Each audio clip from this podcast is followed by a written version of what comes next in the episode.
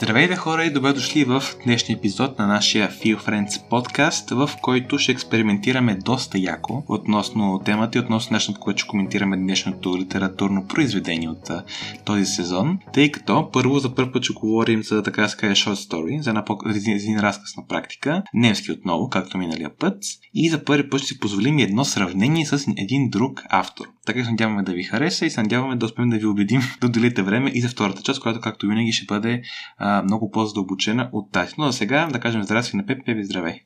Здрасти, да, това би трябвало да бъде интересно и между другото аз а, това си го мислех и когато записвахме предишния епизод, беше за Феликс Кру, че а, общо взето, а, не, ако не сте го гледали, много препоръчвам. Мисля, че сега в, в един аспект този епизод и другия за Феликс, който направихме, ще са противоположни. Така че това, това ще е интересно нещо и може би ще, ще, видим защо всъщност са, са различни тези две са противоположни. И, и така. Да, и тъй като днес ще се много късчък, няма да ви, да ви разкажем така на резюмирано за какво става въпрос, ами направо ще прочетем оригиналния текст, да бъде преведен от нас на български, за да може да вземем възможно автентичната представа за текста. Така, Das Fliegen Papier, или преведено Хартията за мухи, е къс история, която е написана от Робърт Музик през 1913 година. Хартиният лист за мухи Tanglefoot е дълъг около 36 см и широк 21 см.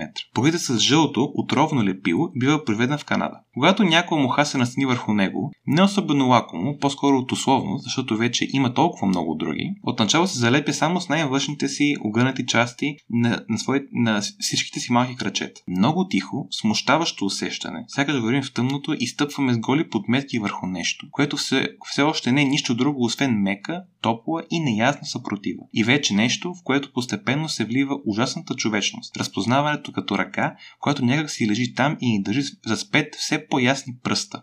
След това всички те стават принудително изправени, като рицари, които не, не искат да се изложат, или като изпаднали стари военни. Те вземат позиции и събират сила и воля за размисъл.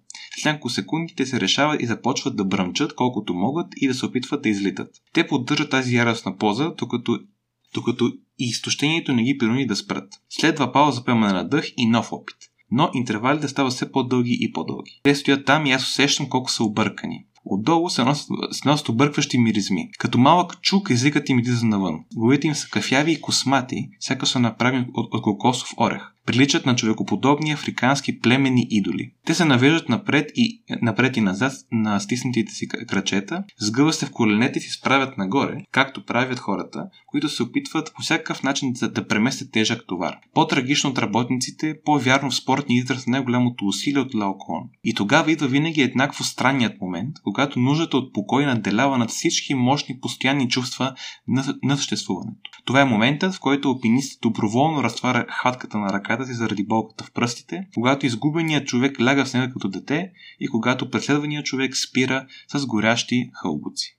Те вече не се задържат отдолу с цялата си сила, а потъват малко и в този момент са съвсем човешки. Веднага след това те се лавят на 35-то ново място, по-високо над кръка, в задната част на тялото или в края на крило. Когато преодолеят психически физическото изтощение и след известно време подновят борбата на живота си, те вече са в доста по-неудобно положение и движенията им стават неестествени. След това те лежат с изпънати задни крака, подпрени на лакти и се опитват да се повдигнат. Или пък седят на земята, изправени с изпънати ръце, като жени, които направо се опитват да измъкнат ръцете си от мъжките обяти или пък лежат по корем с глава и ръце напред, сякаш са паднали при бягство и държат нагоре само лицата си. Но врагът винаги е само пасивен и печели само от отчаяние, нищожност, която ги, която ги привлича. Толкова бавно, че трудно можеш да го проследиш и обикновено с внезапно ускорение в края, когато настъпва последния вътрешен срив. След това внезапно падат по лице върху краката си или настрани с изпънати крака. Често и настрани, гребайки назад с краката си. Ето как лежат там. Като паднали самолети с едно крило, което стърчи във въздух. Или като мъртви коне. Или с безкрайни жестове на отчаяние, или като спални комплекти. Дори на следващия ден понякога се събуждат, потропват известно време с единия си крак или 50 пъти бръмчат с крилото си. Понякога такова движение обхваща цялото поле и тогава всички потъват малко по-дълбоко в смъртта. И само отстрани на тялото в областта на основата на крака, те имат много малък трептящ орган, който живее дълго време. То се отваря и затваря. Не можеш да го опишеш без лупа, прича на малко човешко око, което се отваря и затваря непрекъснато. И сега половината хора се тръгват от това, защото осъзнаха, че ние току-що прочетохме една страница, където се описва как една муха умира. Но да, значи немско произведението. да, така, това е наистина сюжета. На практика е описано как една муха каза на тези, знаете ги, на хартиите, които имат лепиво отгоре, за да се залепат там мухите да ни пречат. И се описва как тази муха постепенно се опитва да избяга, не успява и накрая умира. А, общо взето, на пръв поглед това е много абсурдно и защо ще описваш такова нещо, обаче както а, в една част от а, всички тези неясни неща, които изговорих, а, мухата е сравнена с човек. Те се започва да причат а, на човек и ето тук е общото идеята на това за какво ще си говорим. За да можем обаче да направим паралели с хората и да видим какво всъщност значи това за нас, трябва да видим всъщност през какви стадии минава мухата. Като общо взето в началото, мухата, тази, тази, нали, тази хартия, която е капан всъщност, изглежда примамливо, нали, както тези капаните за мишки, които са, където им слагаш едно сиренце и мишката иска да отиде до сиренцето, защото сиренцето е хубаво. Но след това осъзна какво се случва, така че общо това се случва и тук а, в началото и е меко, топло, приятно на мухата и се лепва на това нещо. Тоест, първият стадий е, че тя се заблуждава и не разпознава опасността, което, което е един вид неразпознаване на, на реалността. След това забелязваме, да когато вече разбира мухата и се намира в капан, се опитва да избяга, пива се да излети. Като го забележите, в една част, която аз четох, се казва, че тя излита. Наистина така е написано в текста. Така че аз си мисля, като го чух за първи път, ще успява да, да, да, да, да избяга, но не, не го прави. Опитва се, опитва се няколко пъти и след като не се справя, така се каже, тя се измаря, обаче тя се измаря физически. Тя не се предава, просто има почивка, за да възстанови своите опити за бягство.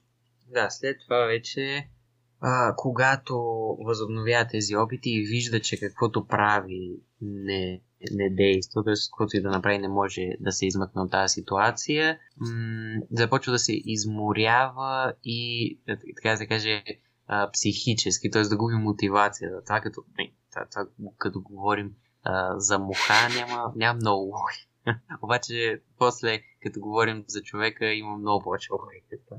А, така че в този стадий мухата все едно осъзнава, а, че не може да се измъкне от това и вече не, не се и опитва да се измъкне, въпреки че има, има сили. Аз нали, го казах, че вече не, не използва, не, не иска да се отхубне от това с пълна сила.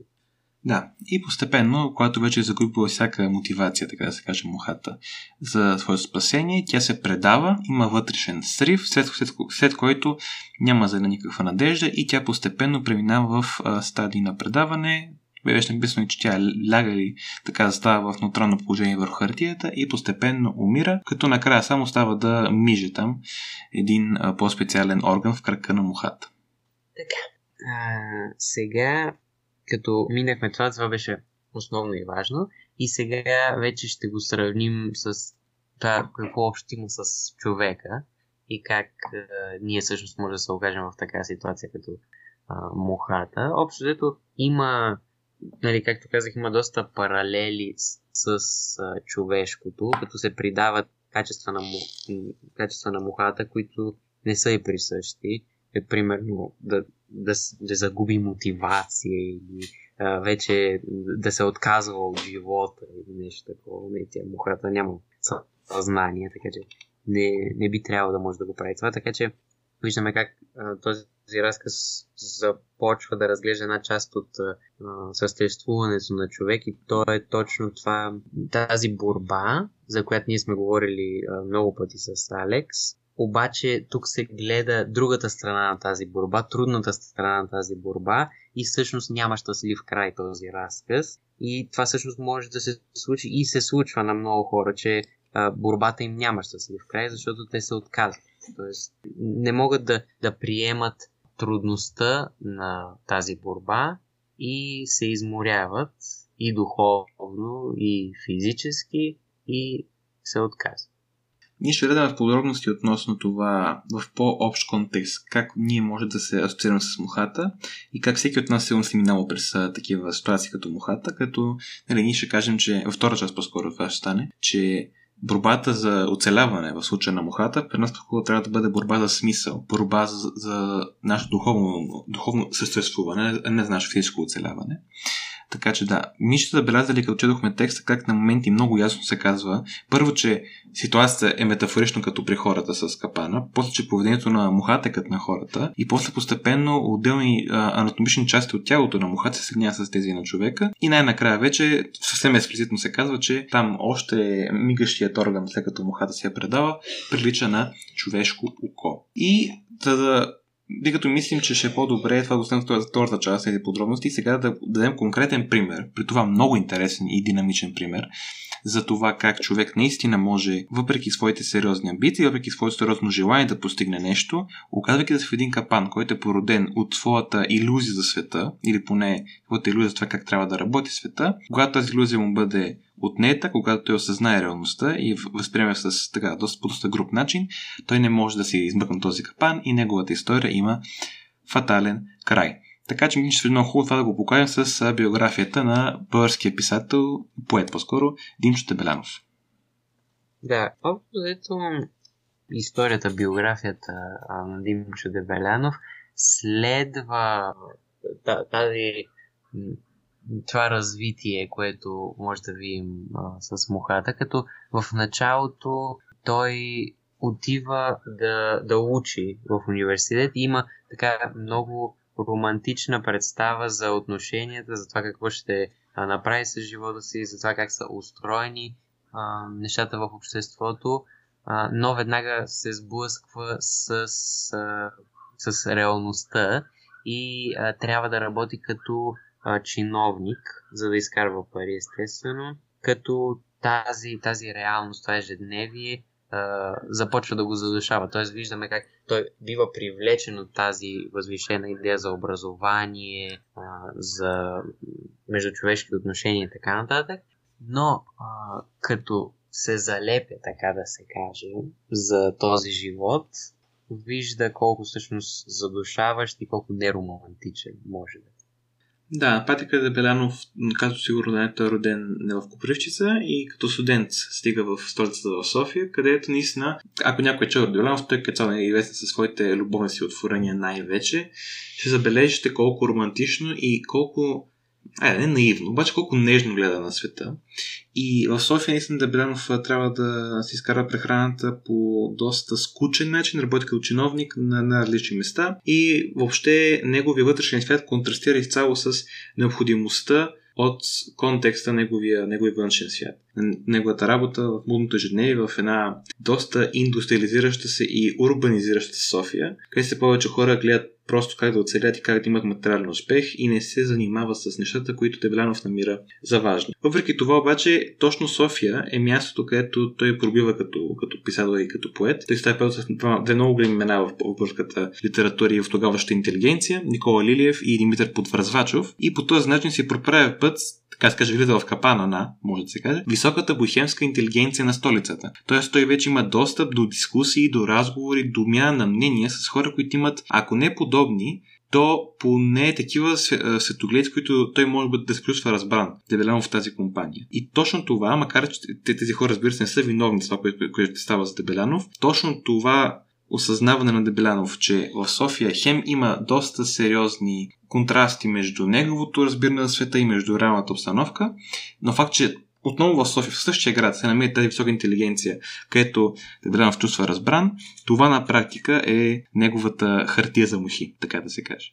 И общо взето това може да се види и в лириката му, защото след 1910 година тя още взето става по, по-безнадежна, по-тъжна и така по-болезнена. Това все повече се вижда в произведенията му, така че той губи, така да се каже, иллюзиите си по, по един доста тежък начин, именно като се сблъсква с реалността и осъзнава, че тя не е това, което той е искал да бъде. Да, година 1910 е много важна. Това е в, в неговата биография първен момент, тъй като от една страна с Подвървачов, своя приятел, те публикуват двамата първата антология на Дебелянов, с което, впрочем, ако някой не е съвсем сигурен, антология е, то може би, да не го кажа аз грешно, но мисля, че представлява м, така, сбор, сборник от различни литературни произведения вътре. И в, тези, в тази антология, която издават, фигурират и произведения на Дебелянов, което става още по-известен. И факта, че публикува тази мисля, първа за това време а, литературна антология за, за България, става наистина известен и наистина си проправя път до най-високите етажи на тази бухемска интелигенция в, в София. Тоест, тогава вече оттам нататък най-ясно се вижда този контраст, за който говорим, между неговите възвишени романтични представи за света и за междучовешките отношения и за реалността, където хората развиват груби материалистични качества и стремежът им е към нещо много по-ниши от това, което има Девлян в своето съзнание. И наистина, като Пепи каза, това на практика постепенно води до м- краха на Дебелянов, където той вече осъзнава, че неговото място като че ли не е в това общество, тъй като бива неразбран, тъй като не може да намери начин по който, аре, ако не да изрази своите идеи, той поне да намери едно едно местенце в общество, където той да може да живее, макар и затворен, по нещо, което той иска. Той е напълно чуш на реалността и той е напълно чуш на реалността, тъй като още изначално е дошъл в една реалност, без да може да прочете правилно, така да се каже. Дошъл е с една представа за света, която просто не е съществувала наистина. Вече, за да видим как всъщност, понеже нали, мухата умира в края на произведението, ще разгледаме и как Дебелянов свършва своя жизнен път и именно това става поради това, това свое състояние и за да може той да избяга едва ли не от него, той отива доброволно на фронта през Първата световна война по това време, където и всъщност намира и смъртта си. Така че може да се каже, че човек, той когато е загубил а, тази идеалистична представа, може би е загубил и това, което е харесвал нали, в, в себе си, в произведенията си, което е направил живота му безсмислен и е отишъл на война. И ние общо взето там е свършил жизнь. Има, да, има две интерпретации за това как Дедрянов отива на войната. Едната е това, което ние си казваме сега, че той е бил учан и е търсил някакъв изход от своята установка, която току-що описахме. Другата, която също не трябва да бъде пренебрегвана, е факта, че Дедрянов е почувствал силни патриотични чувства и е искал да защити родината си на фронта, което може би е, така се каже, последният най-ироничен израз на неговия идеализъм, тъй като вече поне е лично мое мнение, някой може да не е съгласен. Първата война е период, в който България взема серия от грешни решения на политическо ниво и тези решения не са, не са продиктувани от патриотизъм или от желание да бъде подобрено допруването на нацията, ами по съвсем и други причини. Така че което двете да е вярно в, в интерпретацията защо Дебелянов е решил да отиде на фронта, сигурното е, че Дебелянов и на фронта, и в своето решение на фронта не намира разбиране спрямо своите идеали. И Дебелянов, когато е на фронт, той пак пише някакви стихотворения, мисля 7 на брой и а, тяхното съдържание показва, че там той ми е доста по-прагматично, което е разбираемо за човек, който се намира на фронта, около него хвършат оръжие и бомби и който през цялото време се бори за своя живот, в буквален смисъл на думата. Той се превърна в един огорчен реалист. Тотално липсва този романтичен поглед на света, който Девеленов има до преди 1910 година. Но въпреки това и дори там може да вземем някои доста големи съвети и изводи за света от Дебранов, а именно неговите разбирания, че войната като състояние е нечовешко а, и това е една огромна хуманитарна трагедия. Тоест, други думи, че този шовинизъм, който обзел голяма част от Европа през а, началото на 20 на Стълната война, в а, лириката на Неблянов, докато на фронта се показва, че